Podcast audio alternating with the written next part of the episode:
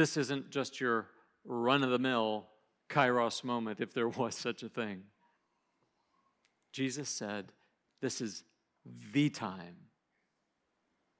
Definitively, this is the time, the kairos moment. This is God's time. This is the one we've been waiting for. This is the promise, the incarnation. This is God's fullness of time. Now, this isn't just like having a list of things God's checking off. This is the fullness of overflowing. The King has arrived, He's here. As a, as a train fills the temple, He's here. He has arrived. God is making a personal appearance right here, right now. It's the kingdom of God. And that's what Jesus is announcing. The time is fulfilled. So it's interesting uh, that Jesus says the kingdom of God is here because he actually introduces himself as the king, the king of the world, the king of the universe, the, the king of all. And he has something to say. He says, I'm here, the king. Now re- repent, believe in the gospel. Now, our sensibilities in our culture, we just think repent means confess your sins.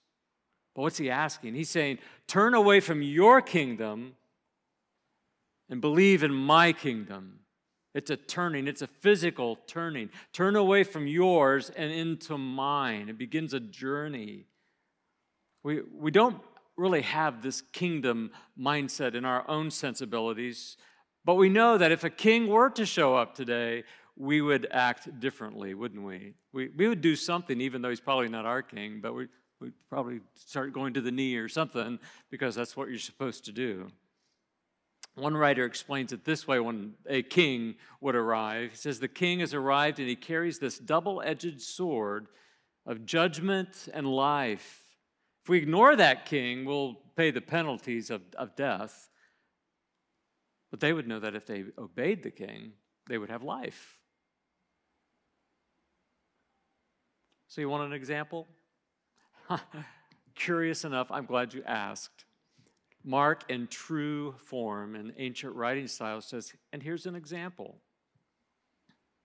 So, Jesus, passing along, continuing on in our text, passing along the Sea of Galilee, he saw Simon and Andrew and the brother of Simon casting nets into the sea, for they were fishermen. And Jesus said, Follow me. This time, not as specifically as a king, but we'll see in a moment as a rabbi. He says, Follow me. I'm going to make you fishers of men. Kings want people to follow them, but a rabbi will have them follow them. And immediately they left their nets and they followed him. And going on a little farther, he saw James and the son of Zebedee and John, his brother, who were in their boat mending nets. And immediately he called them, and they left their father Zebedee in the boat and the hired servants and followed him all these people starting to follow. They didn't just say, Hey, I believe. They got out, they started to follow. If you will, Jesus disrupted the chronos, everyday life of these fishermen with this kairos moment. And he stepped into their world and he says, Come on, f- follow me. Follow me. And they did. You see, Jesus was quickly gaining a reputation as a teacher, as a rabbi. And the practice of the day would have been for these for young men, the Talmidim, to, to seek out a rabbi so that they could learn from the rabbi, much like we do when we apply to a college or, or go to a, try to find a teacher for us. We, we seek them out. But Jesus turned this upside down. They did not search for him, he searched for them. He went after them. You see, it's in their world that this process of following Jesus, this discipleship, begins. In their world. And so Jesus, the rabbi, could have kept walking, but he turned to them and said, I choose you. Will you follow me? Now, that was a kairos moment for them. God came into their world. And they're never going to forget that. And so they followed. They got out of their boats, dropped the nets, left the family. They left everything behind. And what did they do? They repented and they turned and they followed Jesus. They became his apprentices, if you will. I'm indebted to uh, Pastor John Mark Comer for his observation about these apprentices who followed and practiced this way of Jesus as they now journeyed with him, their rabbi. He summarizes what it would have been like for, to be a follower of a rabbi. He just says there's, there's really just three things that were required of a follower of Jesus. The first one is, is they, they needed to be with him. Kind of makes sense, right?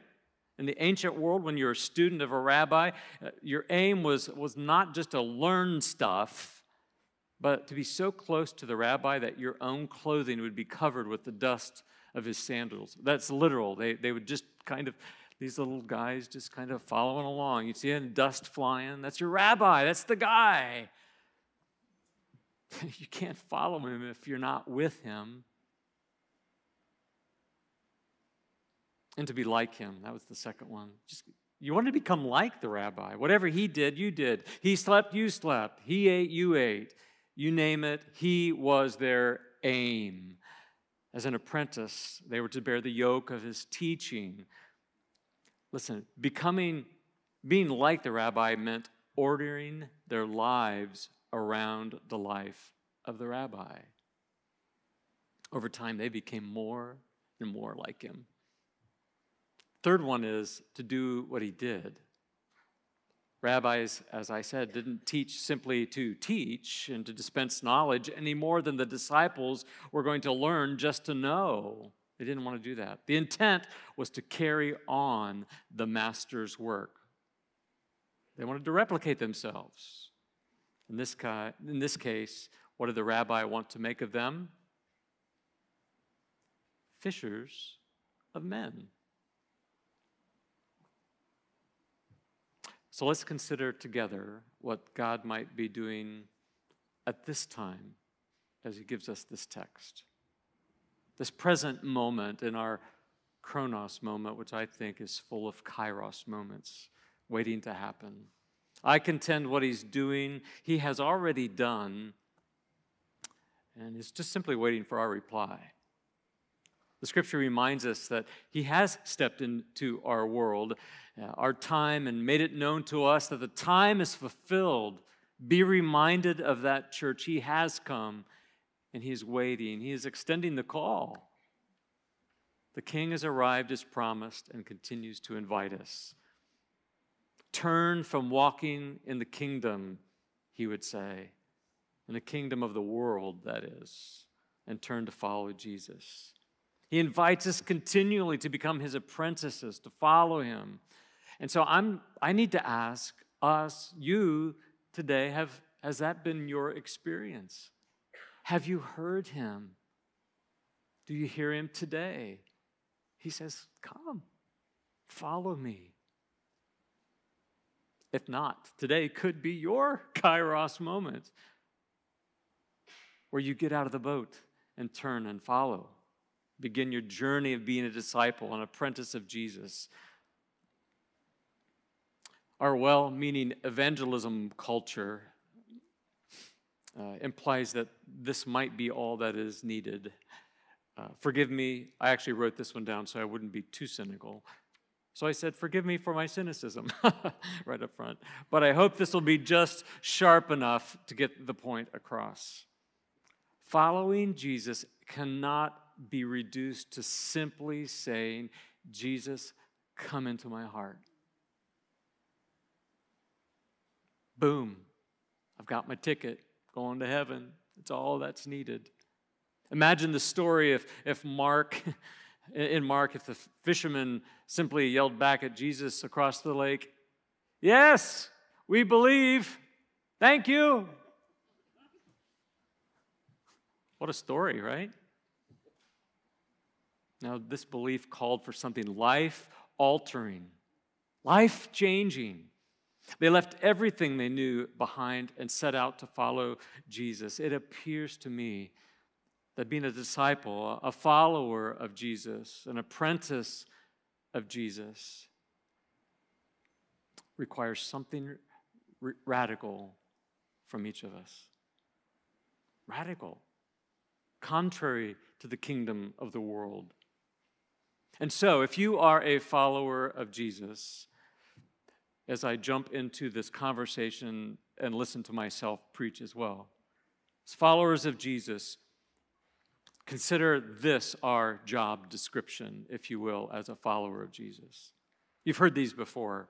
Uh, the first one is I encourage us to be a people who are with Jesus.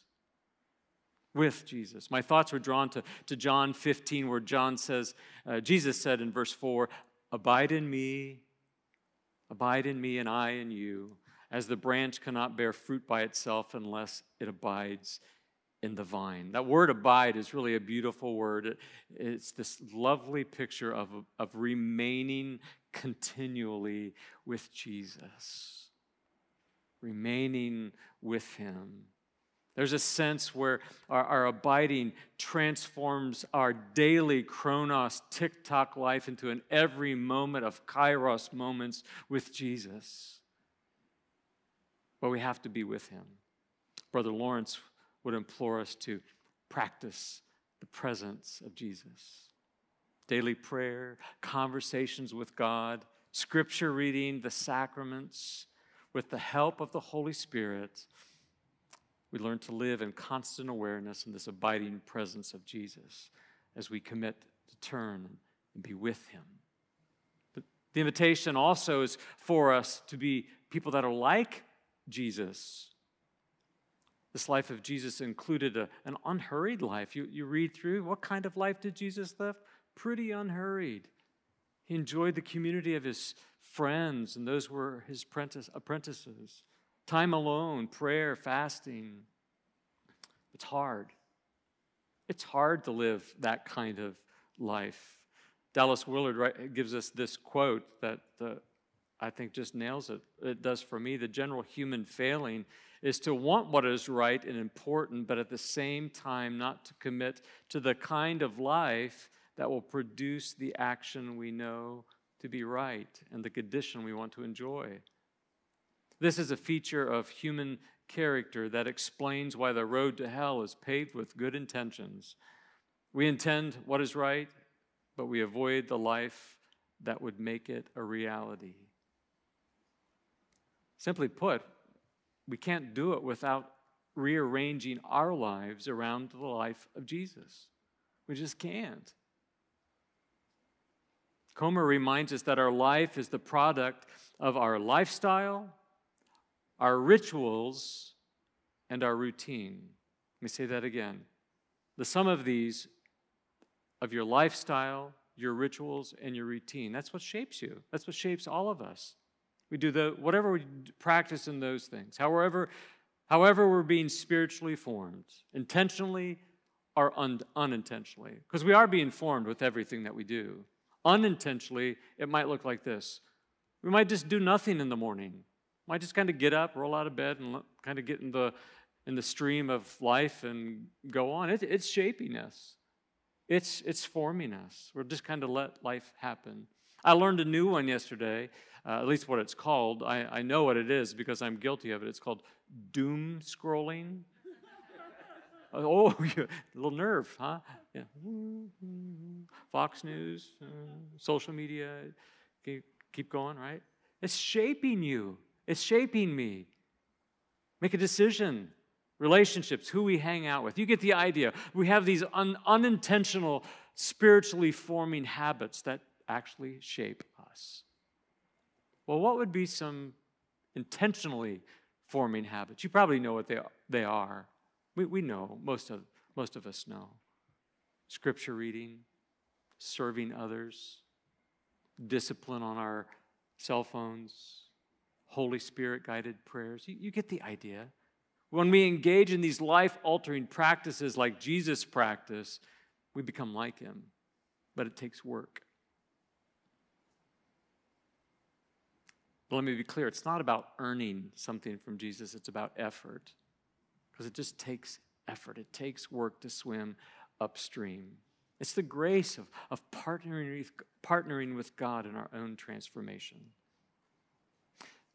Being a transformed disciple, we are a transforming disciple. We're invited to what? Be, say it with me, to be with Jesus, to be like Jesus. And the third one is to do what Jesus did. Seems simple. So as we become more and more like Jesus, we are equipped and empowered and empowered to do what he did.